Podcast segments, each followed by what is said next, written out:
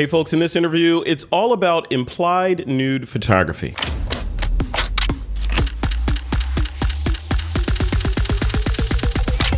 This is TWIP. Hey, welcome back to another episode of This Week in Photo. I'm your host, Frederick Van Johnson. Today on the show, I have the distinct, distinct pleasure of having a good friend of mine, Mr. Matt Granger. You've seen him on the show before. Uh, this time, he's joined by somebody that's more cool than he is. Her name is Stephanie Pham. Oh. she happens to be a, a, model and several other things that we're going to learn about during this interview. Um, she and Matt collaborated on a project, a tutorial, a training uh, course on implied nude photography. So they're kind of the one-two punch in that industry right now. We're gonna we're gonna talk about some of the the secrets that that photographers need to know about in order to be successful in that genre of photography and sort of avoid some of the pitfalls that, that a lot of people fall into. So, Matt and Stephanie, welcome to the show. How are you guys doing? Hi, everyone. Hi. Thanks for having us, Frederick. yeah, welcome, welcome, welcome. Okay, so uh, first of all, before we before we kick this off, Stephanie, can you tell us who you are. We all know who Matt is, so whatever. But we don't. we want to. We want to know about you, and then we'll, Matt, we'll get to you, and then we'll dive into the interviews. Stephanie Pham, P H A M, um, pronounced yes. fam like family. Um, tell us about you. What's your What's your involvement in this project? Hi. Okay, so I'm Stephanie Pham, obviously. Uh, so I model, and um, I've been modeling for about 10 years now, and I have experience in implied nude portraitures for about five years. And in the course specifically, I actually like give my two cents in terms of like the model's perspective because like I feel like there's a lot of things that the photographer could learn more about the model side that could actually help improve their photos and also communication with the models. So that's pretty much our involved. Well, my involvement in terms of like how the course goes, um, and I guess myself personally, besides modeling, I'm also acting. I also have my own YouTube channel. Cool. Um, and just yeah, I'm always busy. I'm That's a workaholic. Awesome. You're a content creator. That's what you are. You're a content yeah. creator. mm-hmm. Matt Granger, just give us the the elevator pitch for you. You and I met a long time ago. You were doing you you've since rebranded, but back then you were uh, doing stuff very specific to Nikon, and now you've shifted. Mm-hmm. You've seen the no, I'm not going to say you've seen the light, but you you have, you have rebranded uh, away from being brand specific. Tell us about that mm-hmm. journey a little bit. So, well, to be honest, I I had the name that Nikon guy, which I chose the day that I started the channel. Which actually we just had. I think it was the eighth anniversary, eight year anniversary. I forget the year, but it was definitely the end of January when I started the channel. Uh, and it was just because I had a bag full of Nikon equipment, so I thought let's reach out and get the Nikon users at least. Yeah. At least. But I never only looked at Nikon gear and only or only used Nikon gear. And it got to the point basically where I was with one of my business advisors. He kind of was brainstorming with me saying, So, what's the best case scenario? Would be what? You become a Nikon ambassador, but then you wouldn't be able to talk about other brands mm-hmm. and you wouldn't be able to give your honest opinion if it was negative about Nikon gear, which I didn't want that. And on the other hand, you know, think of it outside of photography. GM isn't going to work with that Ford guy. No, that's so, right. and if you're a Ford lover, you may not want to view a channel called that GM guy. So, seeing I'm not only doing Nikon gear, how about just make it my name? And because you know half of what I'm doing is actually about travel or technique or eating seafood or mm-hmm. playing with my cats. Well, that's not half my content, but that's it's a lot of it's a lot of it. Though, Come on, it's a lot of it. It's not um, it's not just Nikon camera. My cats are right here. I'm so tempted to bring them. Don't say um, anything bad because they're looking at you. um, but I think with Steph's intro, she was a little bit too modest there. We we've been working together for close to three years now. The she was the I think the first model I, well, definitely the first model in the States that I really connected with Yay. and kept working with on an ongoing basis. Um, and she still comes all the way up from Philly to New York to work whenever we're filming together. And she brings a lot more to the table than just standing in a beautiful outfit in front of a camera. So I've learned a lot from her about posing and, to be honest, about scheduling and a lot of things about getting the most out of my time. And any good model, at, you know, I don't need to soften this for Steph. She knows where I'm going with this, but being a great model isn't about being exceptionally good looking. A great model is someone who knows their poses, knows their angles, yeah. is professional, is reliable, who's good to work with, who takes direction, who understands the goal of the shoot and helps you get there.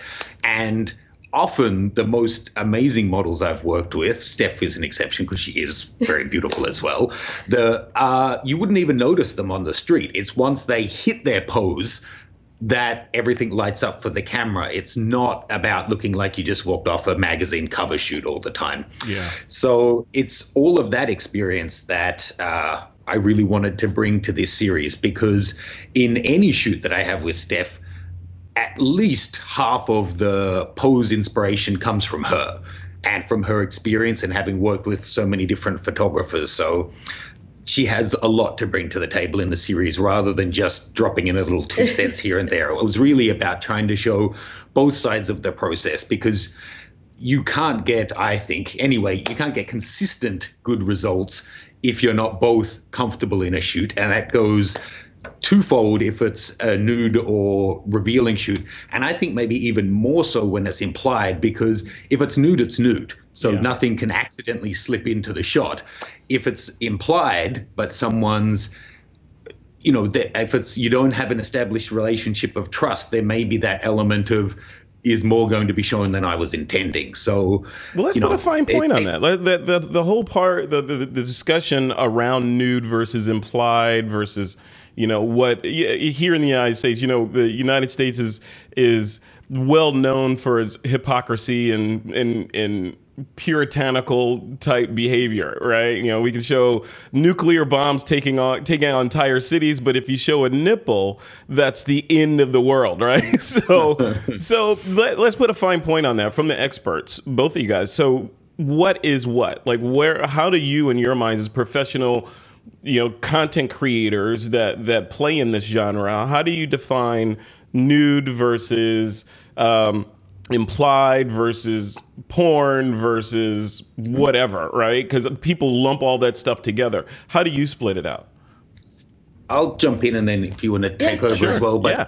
it's um it's i think it's a really good question and i hate to not give a precise answer but i think the fact that that is so imperfectly defined is where a lot of the the issues come from and that's something again that we were trying to do in this course is to be clear that what i consider to be implied or boudoir or too much and not tasteful anymore will be different to Steph, will be different to you, and will be different in every viewer. So you actually need to have that conversation really explicitly and clearly each time with the model. Because if I've shot with Steph a hundred times now, more than that. I know this is what she's cool with, this is what she's not cool with. This stuff I we haven't shot, so I'd better check that with her. But a lot of it we can actually take for granted now. Yeah. That doesn't mean that if I go and shoot with another model, they're going to be cool and uncool with the same stuff. So you need to have those conversations again. So if you're showing that shot there of her uh, sitting on her back, you know, if you were saying, okay, so it's going to be uh, a nude back, but it won't show any private parts. So for some people, that may mean a little bit of bum crease is fine. For some, it will mean not at all. It needs to be side on. Be really, really specific about it. So if we're not showing nipples, does that mean showing the entire breast other than nipple is okay? Mm-hmm. Or we're intending not to show breast at all? It may seem pedantic, but you really want to be totally clear on that so that that takes out a lot of the guesswork. If before you get to the shoot, we've both said, okay, these long laundry list of things are not going to be shot. That's clear. Yeah. And these specific things are what we're shooting for. That takes a lot of the guesswork out of there. And something that we talk about in this series is, and I think this is where and it's justified. I think there is a bad reputation in this part of the kind of a, I don't know. There's mud in the water. I don't know how to explain it exactly, because there are, you know, dodgy photographers out there who are saying we're going to shoot this, but are actually maybe shooting more or end up sharing things they said they weren't going to. So I think a key concept is if we've agreed that X, Y, and Z aren't going to be shown in the final image, then why the hell do they need yeah. to be shown mm-hmm. at the photo shoot? Right. Yeah. If, if, my camera can't see it, why do I need to see it? And, Steph- and Stephanie, how do you, how do you chime in on that? Like from your perspective, you know, setting expectations and and and knowing what you're getting yourself into before you hop in the car to drive to the location. Like it, it, looking at it through the quote lens of how people perceive these different genres of photography, pornography, uh, implied nude, and nude. Like, how do you, what, what, how do you come in on that? Well, I agree with everything that Matt said. He like pretty much covered everything. Um, yeah. Communication is super important. It may be a little bit uncomfortable for a lot of like models or even photographers to even have that conversation, but I think it's really important to just you you have to do it. If this is something that you really want to produce and you really want to learn, then having that conversation with each other and actually getting the finer details and understanding what the goal of the shoot is, it it makes things so much easier when it comes to the shoot day because like if a model is uncomfortable it's very obvious to see that in any mm-hmm. image yeah. even if they're trying really hard kind of just like okay i'm fine but this is still a little weird you can see it in their eyes mm-hmm. and you don't want that because it'll, it'll mess up the image um, but i think with this course in particular I know we get a lot of questions in terms of like, or even comments like, "Oh, that image, it's it's nude," and how I would define nude is like full nipples, breasts, um, general like completely nude, naked, like just fully exposed. Yeah, yeah. But if it's implied, it's implied that the person is naked. So they may not necessarily be naked. They may actually have covers or they're wearing lingerie or underwear or they're. It, I mean, that's how I think we define implied for the series. So it's very tasteful. Um, and with when Matt asked me about it, I was perfectly down with it because one, I've already created like we already have that trust between each other. Yeah. And there was clear communication of like what was going on, like what shots were going to be produced, um, and the fact that I actually could put in my two cents of like, oh, I think adding these poses would be very beneficial on the model side, and like, I think a photographer directing a model in a certain way would also help too. Um, so I think it's a very, I guess, full course of information that I think is really beneficial for anybody who's interested in even giving it a try. Yeah. One, so the, the defi- sorry to just the the definition point though. I want to make it clear when, well, I'm not, so I'm speaking for the we, sorry. Um, we're not trying to say that is the textbook definition oh, yeah. that should be what implied uh, nude portraiture is. That's what we're teaching in this course. That's how we're defining it because we had that conversation and came to an understanding that if you show female nipples, anyone's full backside, or anyone's genitals, you'll get kicked off social media. Yeah. Then that's explicit.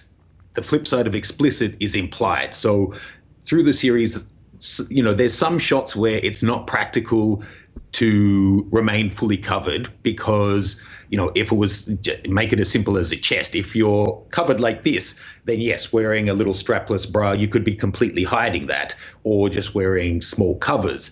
But if you're going to show the side or the back or the shoulders then straps aren't going to work. So mm-hmm. whether the model was wearing a full one piece swimsuit, but then it's posed and hidden out, and we do that in one of the shots where it ends up looking completely nude, but they were act- she was actually wearing a full body suit. Through to if they are actually completely nude, but then you're using posing, light and shadow, camera angles to conceal any of those offensive mm-hmm. pink parts of the body that set off the internet censors. That's yeah. what we consider. Or, or or brown or beige parts, depending on who you're looking yes. at. so so Matt, like on on that vein, so the what drives you as a photographer to want to participate and play in this genre knowing all the overhead that you get into when you're mm-hmm. shooting it and sharing it and all that what's what's the motivating motivating factor So I guess stepping back, uh, well, probably to when we first met, uh, I have shot two books of art nude photography. I've done a couple of exhibitions. I teach on it around the world, but to be perfectly honest, once I moved to America, it is a lot more sensitive here. Yeah. And I kind of put that to the side. So then just keep at least some clothing on so that when we're teaching, there's no issue with that. You know, uh, there's a whole can of worms here. I don't know if we want to open that up in this, but yeah, open it. Come on, it's the podcasting I'll, I'll world. Come back on. to that one, but I so I I did a series um, where my second book actually was about why is it, and you touched on it. Why is it okay for a 15 year old to see someone get shot in the head, but not to see a, f- a fully exposed woman's breast? Right. That's insane. Yeah. And going a step beyond that, a man's penis, the the website gets shut down. You know, that's the worst thing in the world that half of the population has. Why is that an offensive thing? It's I can understand if it's, you know, outside a school or if it's clearly meant to be erotic, why some people find that offensive. Mm-hmm. And there is a time and a place for it. I get it that if you're scrolling through Instagram with your grandkids sitting next to, you you don't want to have to have that conversation every 30 seconds when something pops up that you weren't intending to see. Yeah. I get that, but I also don't think it's offensive. So we did this whole book exploring that theme. And then, you know, it is. Uh, a sensitive topic. And mm-hmm. especially last year, I feel like there was a lot of atmosphere in the photography community about this. So Steph and I really took our time and planned it out and thought about what are the lessons that will for both parties like I, to be pc i would say to protect both parties but in mm-hmm. reality to make it's for the models safety. When you're talking about a male photographer and a female model, I think there's obviously an imbalance there of who has what risk on the line, right? Yeah. But of course, there is a risk of there a reputational risk of a photographer inadvertently doing the wrong thing, but I think it's more so for the model. And I want to so, I want to dive into that part of it. That's a whole section that I want to chat about with you guys. Um, but the the other side of that coin, I think, is you know, motivations notwithstanding, you know, the, the the human form in general, male or female, is is art in and of itself. So, you know, applying light and shadow and your superpowers of being a photographer and you know the, the, the Stephanie's skills of knowing how to model and knowing what looks good and how to pose and how not to pose. That's the artistic piece of it. But then the the monetary piece of it, sex sells, obviously, right? And controversy, especially here in the U.S. I would imagine wherever humans are sells. So you know, and to put a fine point on it, this podcast itself, I would imagine, is probably going to be listened to and viewed more than many others, right? because of the title and because of the subject, because of the it subject does, matter. It does and it doesn't. So yes, sex sells. Sex is the oldest profession. Go. There's you know books written on it ad nauseum. Yeah. But there will be sponsors out there who won't sponsor this podcast. Oh, right. Yeah, that's true.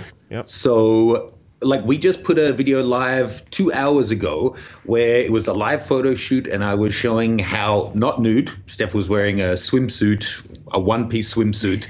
Um, how to refine a shot. So, and we did it live. So, over 20 minutes, we showed. So, here's a shot that kind of works, and then we step through all the different techniques, posing, lighting, adjustments to get to the final shot the YouTube algorithm decided that I guess the swimsuit they saw too much of her skin and decided it's it's adult content and that it's not suitable for monetization and they're probably limiting who's allowed to watch it. Yeah. There was it, it was like uh, it's it is again a fine line because if you make a, a clear black and white of what we said, no this body part, no that body part. Well, just take a look on Instagram and find the 5 million photos uploaded today that follow that, mm. but that are hugely eroticized. Yeah. Okay, yeah. I'm wearing a thong, but I'm bent over the yeah. hood of a car. I right. mean, right. come on. It's nothing to do with that. It's just an algorithm picking up skin. So, yes, sex sells, but the reason I stopped doing that, and to be fully honest, of course, that was part of the reason why, as I was growing my channel, having a beautiful model on that does help the the view count, as you said. Absolutely. But coming to the states and wanting to work with different brands, the risk reward wasn't there. It so even though I agree the body is art and you don't need to be a, a slim, attractive female for that to be the case. My book is men, women, 18 to 60 plus people. It's all mostly non-models actually.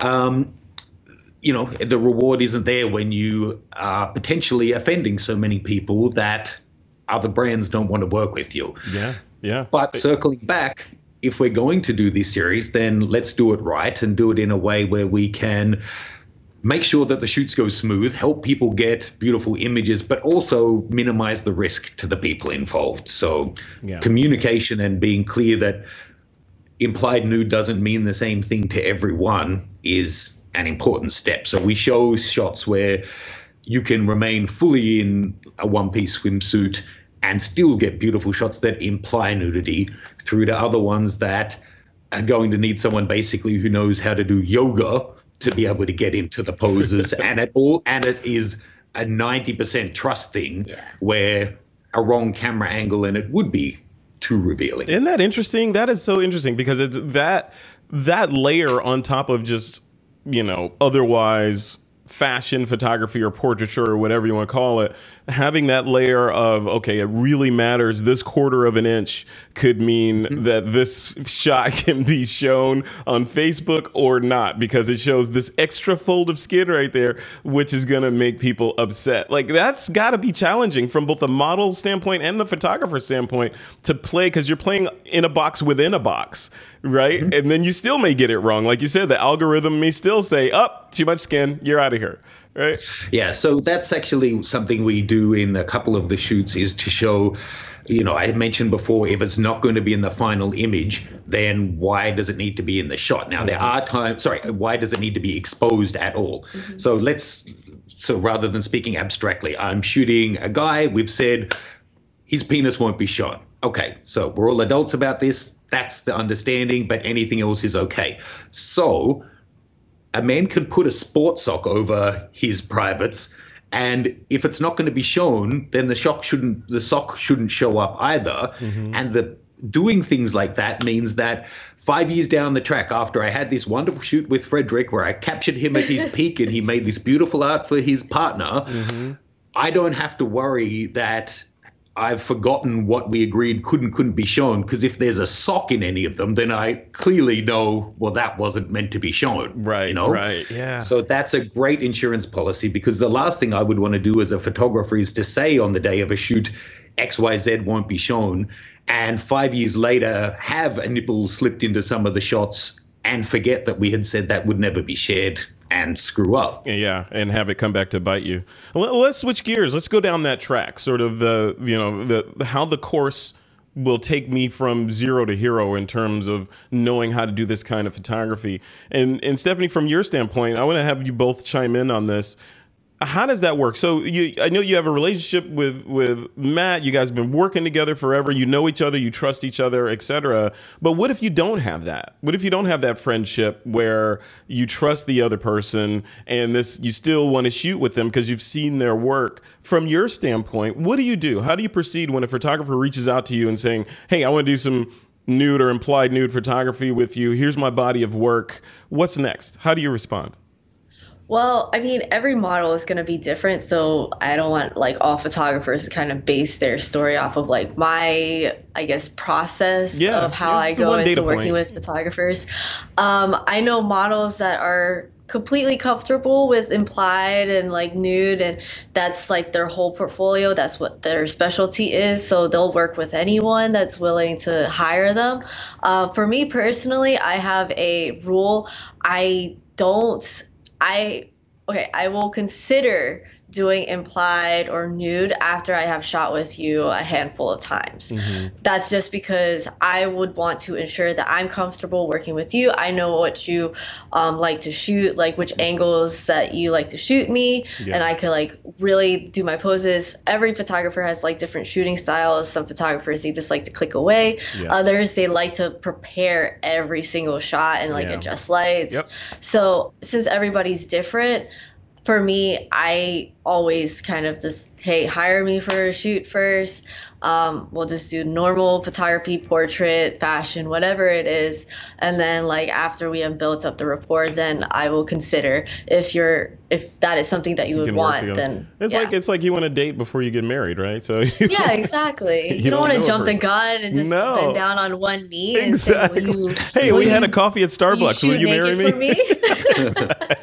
and it's it's the same in a way to the photographer again with a lower risk in the game, but shooting with models who aren't experienced and that isn't their specialty and I've never shot with them I'm reluctant to to shoot you know to be the first time they're shooting with someone if it's for any kind of a important project if it's uh, somebody wants to shoot something uh, I'm thinking specifically of one I did recently for their partner. They'd never done that kind of a shoot. They want to make a beautiful art print to give to their husband or boyfriend, right? Mm-hmm. So in that case, yes, I would do it. I would encourage them to have other people. You wearing the same outfit. I know. Um, the, did you guys just I shoot did, this? Like, no, that was like six weeks ago when she still had I hair. Mean, yeah, when I still had my long hair. um, oh, wow. I would encourage them to then have some friends or family there, whatever it is that's going to make them more comfortable. It could be being alone, but more often it will be having someone there.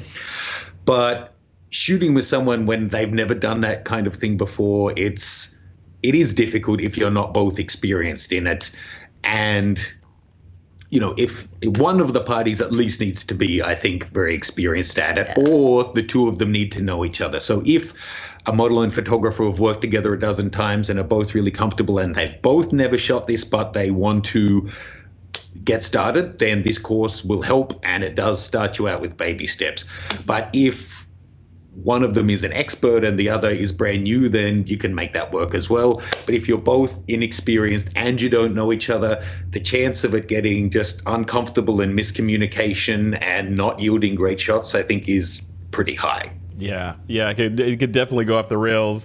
I, I remember I was at a, it was a, God, what was it? I think it was like a workshop or something where, you know, where there's a group of photographers and you're shooting and you're one of many. And, you know, it wasn't a, it wasn't implied nude or nude, but it was a fashion type thing.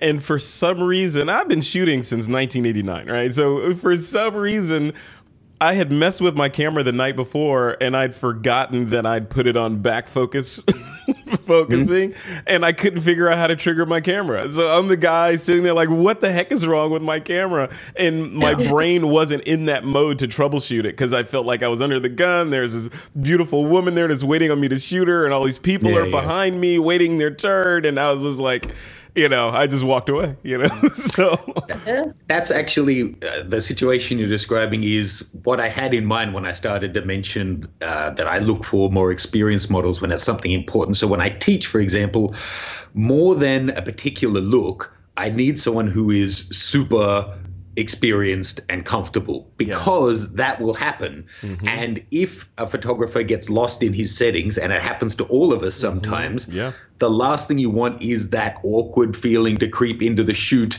of someone being there semi clothed or undressed getting uncomfortable because there's just silence in the room and they don't know right. what's going and on. And you're the guy. Really, you're supposed to be the yeah, CEO of the shoot. You're supposed to be in charge. you know what's going down. You're you're demanding coffee. You're moving lights, and you're and you're expected to produce some amazing work at the end of it, right? And if you lose confidence in your in your model or the people that are with you, then you know what do you have? Now you're just a guy up there with a camera.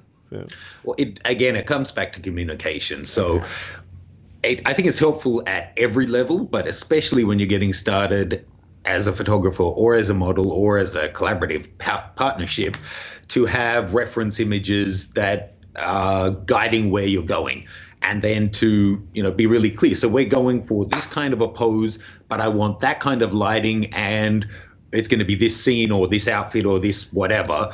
And as you're working through and refining the shot, actually sharing it with the model. You don't necessarily have to be all professionally set up with tethering and whatnot, but to be able to show and say, so this is what's working and this is what isn't, keeping those the lines of communication open is important. And again, being honest about your level, whether it's a model or a photographer. If you present like you're some super experienced person and never show the shots through the shoot and then they get them back and they're all garbage, then of course they're going to be upset. If you make it clear, I've only done this twice. I know you're experienced. I'm willing to hire you. This is what I'm trying to create but I'm not at that level yet. At yeah. least there's some kind of expectation. So then having something in writing about how images will or won't be used is also important. it goes both ways. If a model comes in and they're just like, I'm very experienced, but they can only pull off one pose, then it's uh, that's kind of tough too. Yeah, yeah. See, that's that's the key, and that's part that I'm hearing. You know, there's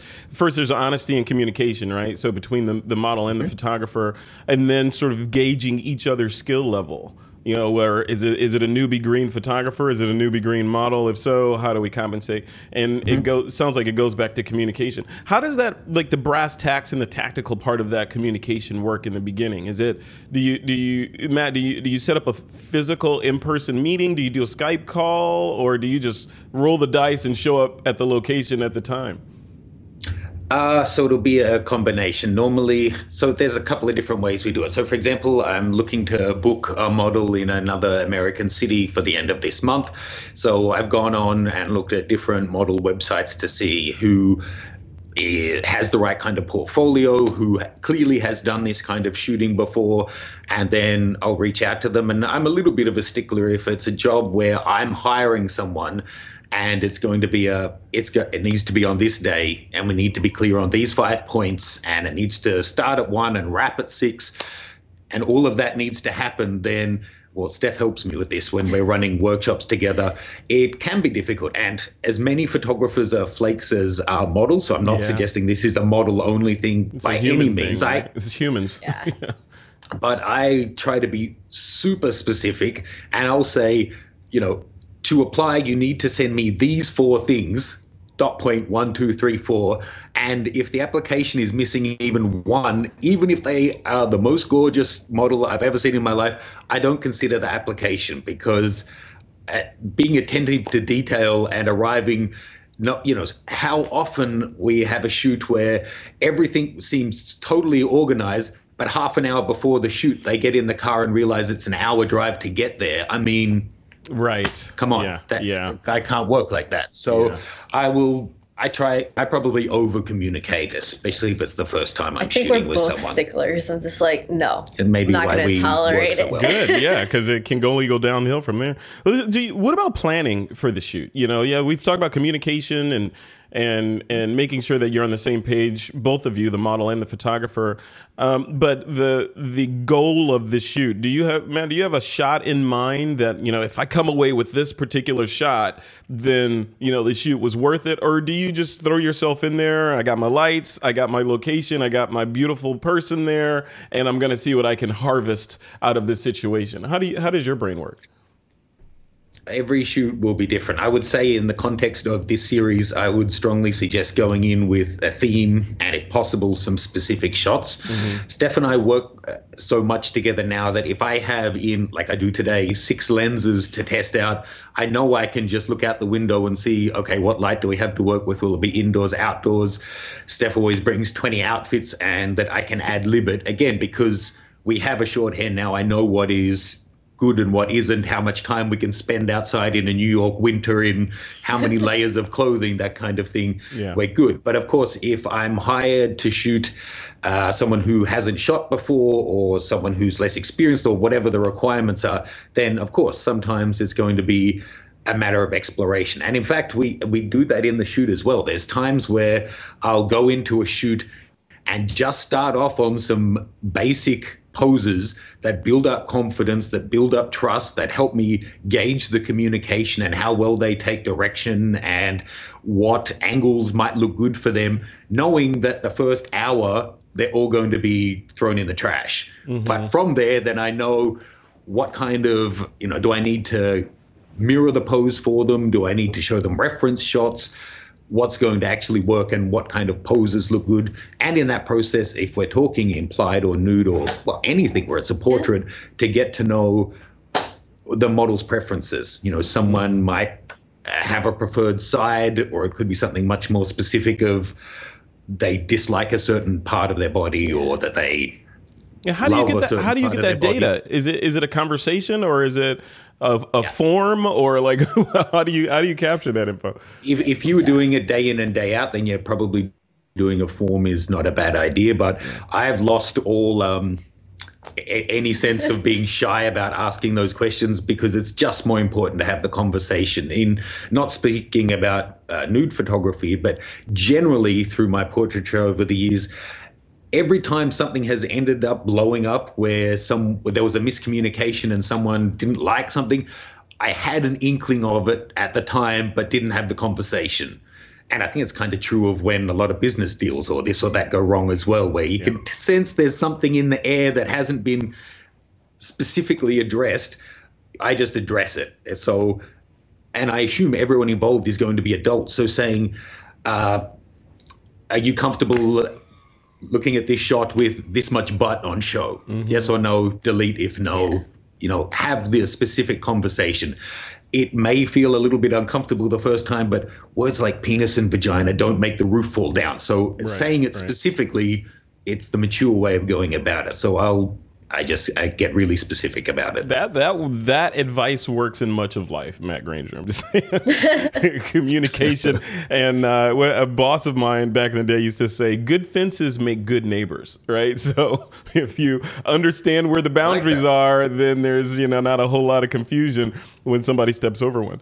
Um, what about the team? Like the team that that is on site uh, i know it, it, varies obviously from shoot to shoot depending on what you're trying to get but do you typically work with makeup artists you know obviously probably not a stylist but makeup artists and and that sort of thing it depends on the shoot, but I'm very fortunate. Well, probably it was by design. I started working with Steph because I knew she had a YouTube channel. She acted. She has great complexion. I'm not big on doing lots of retouching, and she's not I don't want to say this like it's a criticism of people who are, but she's also not a little, she's not at all vain. So if she is, if she does have a pimple or uh, she's a bit bloated or she's got a little bit of cellulite or something, it's not something that she has an issue with it being in the final image. So yeah, she, she can body. do her makeup. So generally, unless it's for a specific campaign or something where we need a look, then yeah, we might get someone. But for yeah you know, everyday beauty slash glam stuff, then Steph is able to do that herself. But I think, and he's one of those, I feel like there's something in the air that should be specifically addressed things. A lot of photographers are uncomfortable with models bringing people to the shoot. Mm-hmm. Oh, yeah. And I think it is really worth addressing. So, from both aspects. One, I would say, as a blanket rule to photographers, if the model wants to bring someone, let them. Yeah if you have a shoot, and it does sometimes happen where the studio says it's a maximum of six people allowed to be on set or whatever, then those kind of issues need to be worked out. Mm-hmm. And from the photographer's point of view, yes, there are times where having that extra person on set can be a pain in the ass just because of the personality of the person. Or you have someone who has no artistic eye, has no real interest in the shoot, but wants to have their two cents listened to all the time that can be difficult and distracting. Mm-hmm. But just having someone in the room for the comfort of the model, especially if they're undressed and you know vulnerable, or anyway, having someone come to a place they don't know to meet a photographer they don't know, I mean, when I go and shoot a guy for the first time, I'll have my wife call me 10 minutes after I'm there just in case. Yeah. You know? yeah. yeah, that, oh, yeah. that Domber shoot is not going well. I'm okay. yeah. it was really funny. The first time I shot with Steve, a guy in Sydney. Hi, Steve. Both of our partners called us at a, almost exactly the same time, and we both had to acknowledge, yeah, they were calling to check you're not a psycho. yeah. No, that's good. Yeah, you, you, never know, right? so I think the the main thing is if you're concerned about that as a photographer. So let's say first time I'm shooting with Steph, she says, "Is it okay if I bring my partner Tim along? He'll just be in the corner playing on his phone. I'll just be more comfortable."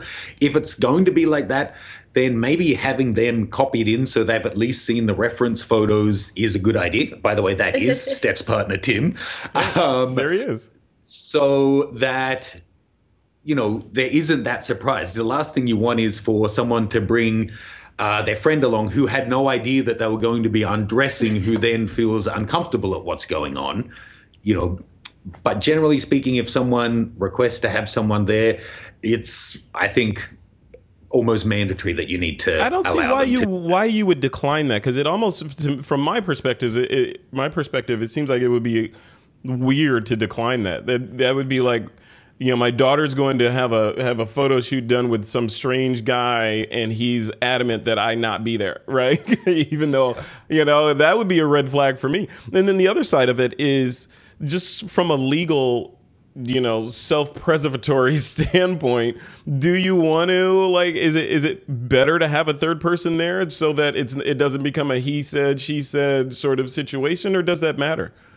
Well, I certainly I know photographers who like to have the makeup artist or someone yeah. on set so they have a witness, so yeah. to speak, as well.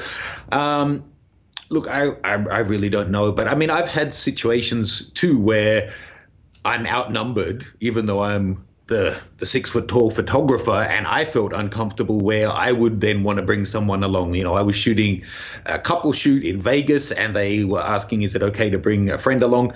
And the friend had a hunting knife in their belt. I'm like, oh, "Well." Geez leave that at reception yeah. and then you can sit in the corner. But we all just met. That's a bit too much, yeah. you know. Um, but it's about being reasonable, and I think again setting expectations. Most of the time, this is you know you want to do your background. I wouldn't go and just meet with anyone in a dark alley, you know, without some kind of a some kind of a safety plan in yeah, place. But it happens a lot where like photographers are like, you can't bring anybody with you, and it's like, yeah, what do you, uh, uh, Steffi? What do, what do you do in that situation if you if there's somebody you really want to shoot with and they say no, and you're like, yeah, I want to bring my my partner along with me um, for whatever reasons, and they say no, absolutely not. I don't allow third parties on this on the shoot. What what's your response? I say, all right, well, thank you, but I'm gonna have to pass. Yeah. Because it it's just I don't know. It's like it's my safety. Like I do have little tricks here and there because not um, every shoot I could bring somebody with me. So I do implement like some little tips and tricks just to make sure that I'm safe when I like go to shoots by myself. But I mean, I don't see a reason why that is an issue, mm. but it happens a lot. I think I actually got that a few weeks ago. Uh, somebody said that they wanted a wanted three references for my escort. And I was like, what? But you don't for want your, oh, like, real, what? And really? I was like, you didn't want references from me? Yeah. I was like, okay, I mean, yeah, thanks, wow. but no thanks. wow. And keep in mind, it, it's not just uh, the obvious thing that uh, a woman going to meet a guy, there's a risk there. It's it's for anyone, really. Yeah. So Steph is a fourth degree black belt, and I'm 200 pounds. It doesn't mean that you're not – needing to be aware of what the potential risks are. Yeah, yeah, no, absolutely. And it, it, the bottom line is is common sense too, right? So it's like when you're when you're traveling in a strange city. Darwin will tell you to walk at one o'clock down a dark alley, right? it's just, just, sort of don't do stupid stuff, and you you can stay with the herd, basically. so, yeah, no, that's that's awesome. Okay, so uh, the one of the last things I want to chat about is just sort of pro models versus the the amateur models, both from a photographer standpoint and from a model standpoint. How do you like how do Matt from your side first? How do you know that. I mean, I know we talked about the the questionnaire and having conversations and all that stuff, but until you get on set, you don't you don't really know. So, what, what's what's your process for finding these people and then culling out, you know, sort of separating the wheat from the chaff, if you know, if that's uh, a good analogy. Portfolio is normally the best thing. If someone has really shot a lot and has experience, uh, has someone who has also shot a lot, I can see it from the images so circling back to what makes a good model, and this is a one-sided thing. Please, you chime in as well. But oh, okay. it's not just about being gorgeous. So to get a, a great headshot of someone, or great candids, or the occasional really nice portrait, then yes, there are people who are just more photogenic. But when, let, us just talk about a full nude, when you need to pose your entire body, that just doesn't come naturally yeah. to people. You right. know, that's and it's it's actually the I think the challenge for a photographer as well that if I'm shooting a headshot, I need to light and get the angles in the most flattering way for this much. Mm-hmm. When we're talking about the entire body, I need to light and consider all of that and think that maybe we maybe we don't want to put attention on the stomach. We do on the hip. We want to make sure that it's lit all the way to the, the face, that everything is in focus and you're not just focused on the eye and then everything else is out or focused on something else and the face is out. yeah. Um, it is more difficult. I always have thought of implied and nudes as kind of normal portraiture on steroids or just three levels up because you need to build the rapport really quickly. The chance of things getting awkward is higher, so you need to do your job really well. You have potentially the entire body on show where you need to consider all of that and be more nuanced. And then like you said before, that quarter of an inch angle difference or hand position can make the difference between a PG, or is that what you call it here, like a, Yeah. a suitable for work Yes. image, and an R-rated Yeah. image. Yeah, yeah.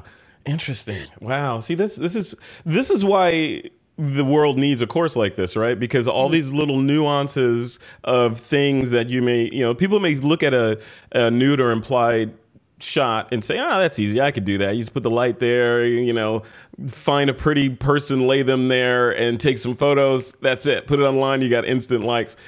There's a little more that goes into it than that, right? Yeah. There is, but there are some shots that are close to being that easy. It's knowing how to set them up and to be, you know, sensitive to what kind of. Not every pose works for every person. There's mm-hmm. we did a whole series of yoga inspired shots in this that are require more. I think trust, but definitely more experience as a photographer and as a model in terms of posing. But there was still a third of them that Steph couldn't pull off as Yeah. a slim, athletic, experienced model because they just required too much flexibility. And there'll uh, be shots that, again, we're speaking as adults, that will suit someone really curvaceous and buxom or chubby, but won't suit Steph, Yeah. and vice versa. Yeah, and some that I could see that could have been approved way better if like somebody else was doing it for a certain body type, and I can already see that as well. Um, but going back to your uh, question in terms of like I guess pro model and amateur model, Yeah. uh, definitely portfolio helps a lot. Um, for me, like I, I mean, I'm a model, but I still look at other models just for like inspiration or like just examples and um, just to see like, okay, how can I improve? Because it's still an ongoing thing of like, how can I become a better model? Yeah. Um, what else can I do? Uh, I think amateur models, uh, I mean, just as a baseline, I feel personally like they usually only have like one look. I think uh, pro models are able to really like show different expressions, different looks, um, and really like play with their hands, like their their face. Like they can emote better through photos. Yeah. I mean, it's not a video; it's a photo. But if there's still something that you could get from it, then I think that that would really define a pro model. And that's a that's a huge superpower that I've seen when I see models on set, professional models that know how to hit the pose, um, and they put up, as both of you guys know, they models put up with an amazing amount of abuse over sustained periods of time and still have to look amazing and better than you know so and kudos. it's exhausting. yeah i if can you've been on the other side of a camera, try standing on tippy toes with your hands in the air, smiling beautifully, and with your hip at a certain angle so you don't have a skin fold here. Mm-hmm. Try and hold it for 30 seconds. And then go to a shoot and see models being expected to hold it for five minutes. It's exhausting. Yeah. So, good tip for photographers as well. When you stop to figure out why your camera isn't autofocusing, tell the model they can chill for 30 Please. seconds and you know, so you don't end up with someone Take a break. cramping up on you. like I have pulled way more muscles doing modeling than I have in taekwondo. what And yeah, and it's crazy. Like, I, like wait from times- posing or fighting off photographers like what from posing, posing, like just pointing my toes or like, cause we're constantly flexing, so then we relax and then flex again, relax. Yeah. It, it it's painful. I mean, after a while, you just pull a muscle and you're like, just suck it up suck oh, it show up it, kid show Yeah. it, I'm good, I'm good, I, I got it. So Matt, here here's a hypothetical question for you. So what would you uh, if you had the choice between a dream model that you wanted to sh- you've been trying to shoot this model forever and ever or you've you've seen photos of this person forever and ever as a celebrity or whatever. Um, and you know, you know you're going to get a good shot with this person. You think with your skill set, but this person is an amateur and they're not a good model. Period. They just, you know, our nature smiled upon them and they, you know, they look a certain way. Um, versus a average or below average looking model that knows every nook and cranny of how to pose, knows the camera angles, the the this lens makes me look skinny, oh yeah, all that stuff. Somebody more experienced versus somebody that that that hit the genetic lottery. Which one would you go with? um, so, and I think this is an important one to ask yourself at the start of any shoot. It's going to depend what I want to do with the images yeah, or what yeah. the point of the shoot is. I'm not trying to avoid your question. I'll be specific. If I have been sponsored by a company to make a tutorial or to test their equipment, or I'm trying to review something that's really hot and I want to do, or I'm making a tutorial series like we're doing at the end of the month that I'm hiring a model for, I want reliability and experience above everything else. Um, in your specific example, if I'm looking to sell shots, mm-hmm. then a celebrity is the way to go, For even sure. if they can't pose. Yeah. If I'm you know just trying to create beautiful portfolio it's again it's it's difficult because i'm trying to be think of if i'm if you're just asking me as a joe on the street what do i want to then put on my instagram feed i would say go for the person who knows how to pose if you're looking for more than one shot yeah. if you're looking just for that one shot then the famous or gorgeous person is the way to go yeah. but if you're looking to sell it or something like that it's a different kind of yeah it's a it's a it's an unfair question because there's so many variables in there it depends on what you want to do with the images and where your career is and you know is this your way of asking me to shoot you because i would be happy to yeah, because i'm that, that i'm that below average person yeah thank you Oh, I was going to say oh. celebrity. I mean, that's a perfect merging of the two, those looks and that smile. Whatever. whatever. Notice the camera is not going back on me right now. You see? oh, you're blushing. Uh. so on that on that same that, that same sort of vein, you know, in here in, in, pop culture in the United States right now, I would imagine around the world, the there's this sort of movement towards um, this celebration of being overweight or heavyweight or acceptance of that. You know, we've seen a lot of celebrities that are, you know, like Lizzo and all these different people that are like, you know what, you know, it's fine to be like this.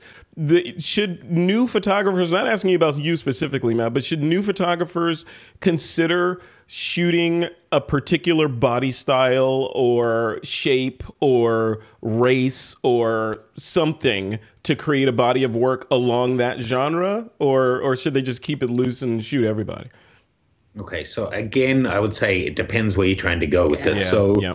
For me if someone's hiring me to take so i actually i get this question quite a lot over the years whether it's about uh, looks or size or whatever um, that like how am I going to shoot this overweight woman in, in implied or how I got this one specifically I couldn't believe it of someone who'd been hired to shoot a wedding and they're both tattooed and ugly how do I go about this mm-hmm. I'm quoting yeah. I said well they don't think they're ugly just shoot them like people like yeah.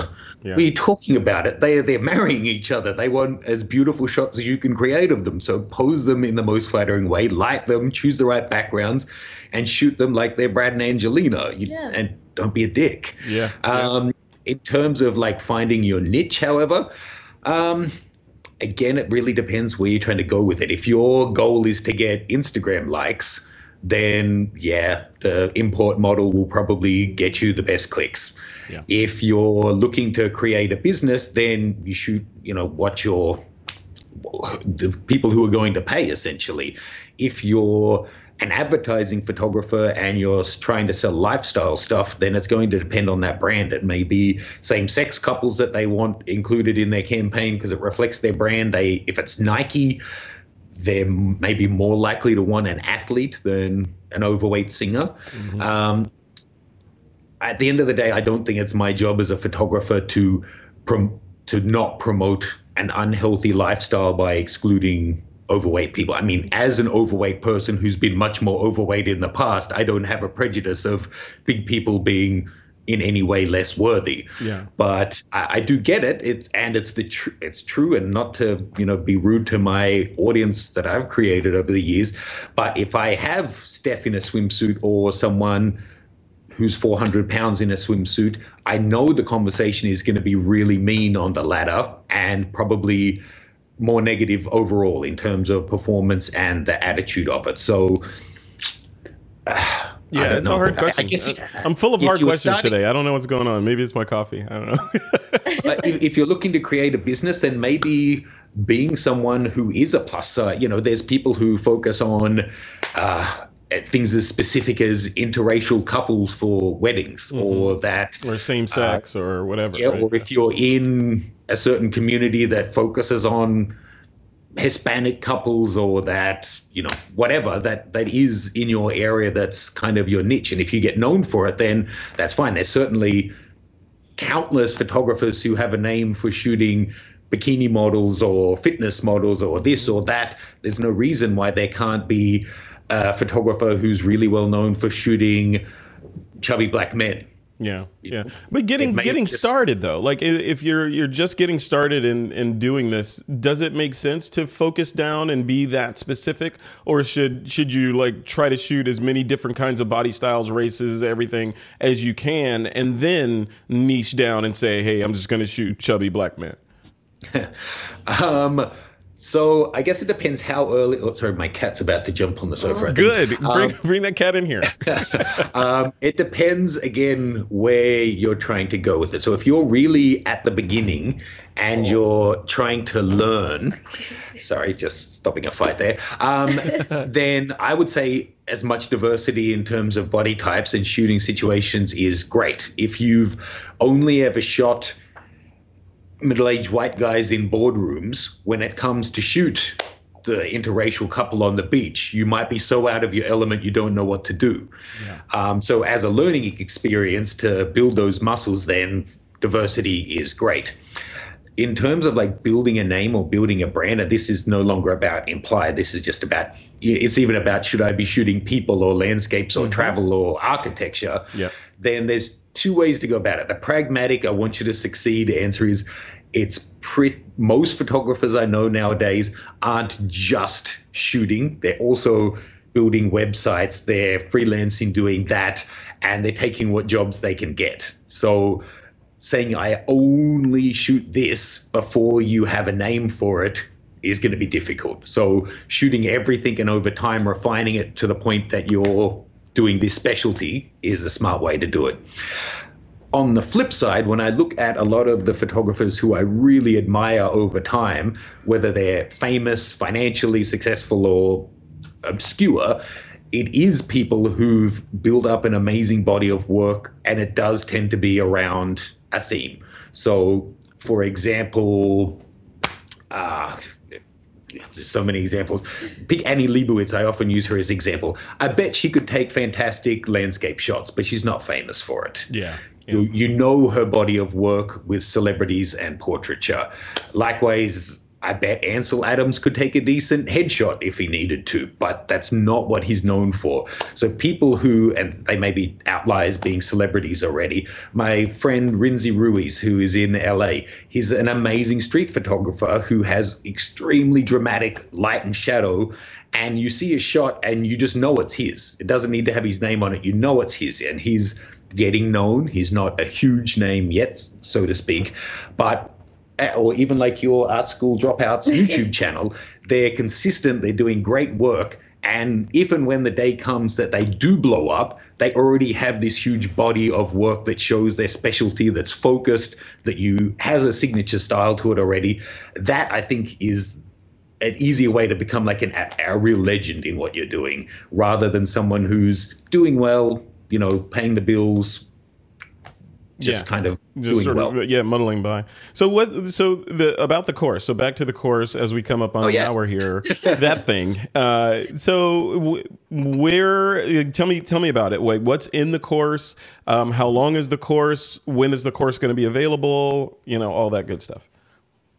You want to jump on this or I'll oh, okay. Well, it is available right now for anybody that is interested. Uh, if you guys go to mattgranger.com forward slash implied. She's done this uh, before. It's about four hours. Yep, four hours long. Yeah, you could get it in 4K or 1080. Yep. Um, so what what's in it? We, if you go to the page, we are pretty specific. So unlike the series, we're quite explicit about what is included in the series. One thing to note for all of this talk, the course is still aimed at an adult audience because some of the shoots although the final images we're creating are implied, there is some nudity in the shooting process. And because it's multi camera setups yeah. so that you get a, an idea of how we're shooting, there is a little bit of nudity in there. So we have, as you're seeing on screen, a whole section where Steph goes through and talks about the model's perspective and answers a whole bunch of questions we got. We do some more artistic, high concept stuff, the yoga stuff. We also, I show shooting with a guy who is Steph's partner, Tim, who has never done a shoot like this before and is, you know, for one of a better word, a regular guy, um, as well as couples, where, and it's often the case if you get into this field of doing paid work, that one of the couple has some experience and the other doesn't, and is kind of being dragged along kicking and screaming by their partner. So that was quite realistic as well. Yep. But we go through posing and setting up the expectations with the, the model. Uh, it's got editing presets and it's got so much stuff. It's got my art nude posing guide as a bonus as well. That is full nudes, but that's got about sixty different poses. Um, there's quite a bit jammed yeah, in there. Yeah, it sounds like it sounds comprehensive. So from start to finish, if I if I go through this course with mm-hmm. just sort of being the, the the shy guy, you know, I want to I want to shoot this kind of photography, but I don't know where to start, and I'm afraid mm-hmm. I'm going to mess up. By the end of it, I should I should be Matt Granger. Is that what you're telling me? well, hopefully you'll have more hair than me. It's not that stressful, of course. You have you I have many say, times more hair than me, my friends. we've had um, well, uh, by choice though. We've um, we've had fantastic feedback on it from people who have just done their first shoot through to people who've been shooting for ages but picked up a few tips here and there. Um, I would say if you we don't go through the basics of how to turn on your camera and attach a lens and all of that kind of thing. We're focused in on this genre, but we do talk about you know using continuous light or window light, that kind of thing, so you don't need to rush out and buy a bunch of gear.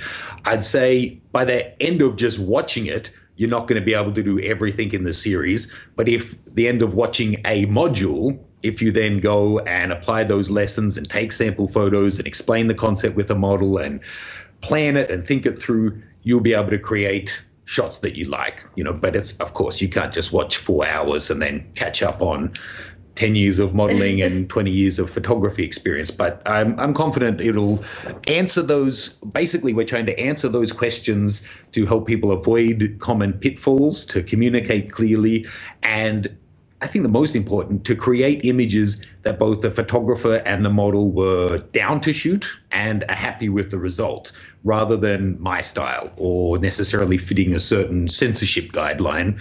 It's about creating shots that you guys think are beautiful and are what you agreed to do. All right, so in terms of what's in this bundle, you know, this this bundle is a you put like the kitchen sink in there uh, all for that one that one low price, plus a bunch of all the the bundles probably equal what the the price of the course is. What are what's in the bundles? We know what's in the course, but what's in the bundle side and all the different pieces that I get? Okay, so first of all, it's 1080 or 4K, and mm-hmm. it's the same price. So you just choose whichever one you would like, and so that comes with all of the materials we talk about through that we've talked about here. Basically, the four hours worth of content. Then we've got three bonuses. Let's see if I can remember them all. It's uh, editing presets for Lightroom and Capture One, a copy of my art nude posing guide, which is it is actually full nudes, but that's a video and a PDF of poses where we show how to get them into the pose, what the camera angle needs to be, and where the light source is. So you can take that along basically as a cheat sheet.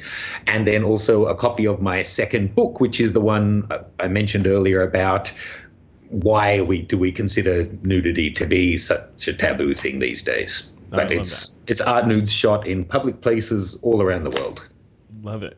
Well, thanks both of you guys for coming on. This is uh, you know, this is one of the first interviews of 2020 that I've done. I can't think of a a, a, a better people group of people to do it with and a better topic to do it with. I think this is a if you're considering this kind of photography um, or were, were ever curious about it, this is the perfect course to kind of get your feet wet at the very least, even if you don't intend to shoot, just to understand this genre of photography better. I think is is important. You guys are doing important stuff, and Matt, you're always doing important stuff, like putting putting nude people at intersections in Shinjuku or something, right? mm-hmm. right. I mean, I don't want to be a stickler, but it was Shibuya, not Shinjuku. But okay, yes, Shibuya. I'm doing the Lord's work.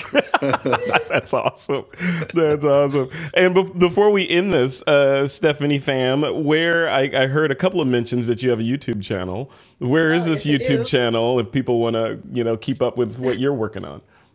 Uh, okay, so my YouTube channel, it's called Art School Dropouts. Uh, we have like other channels that we're gonna start up soon, um, but Art School Dropouts is the main one that I actually help manage. Uh, so the content that I have on there is way different than the stuff that I'm doing with Matt's.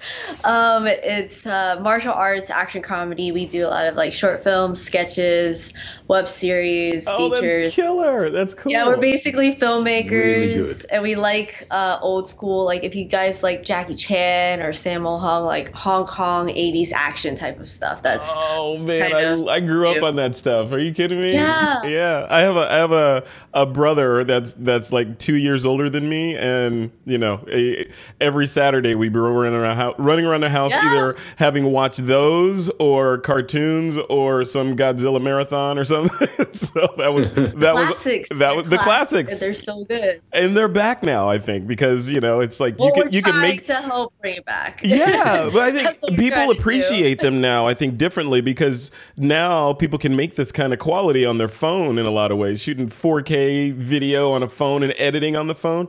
Uh, now, yeah. looking back then at what they had to go through to get that, it, it gives yeah. you a new level of respect. I think. So yeah. cool. All right. So art school dropouts. All right. Yes. So I'll put that in the lower third and in the show notes for this episode.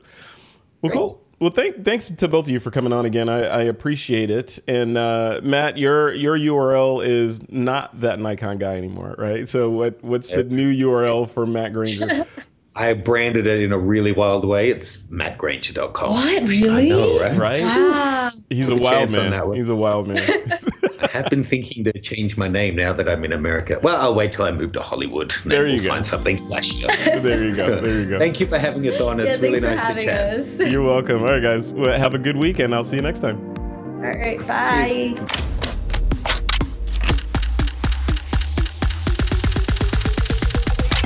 Cheers. This is Twitter.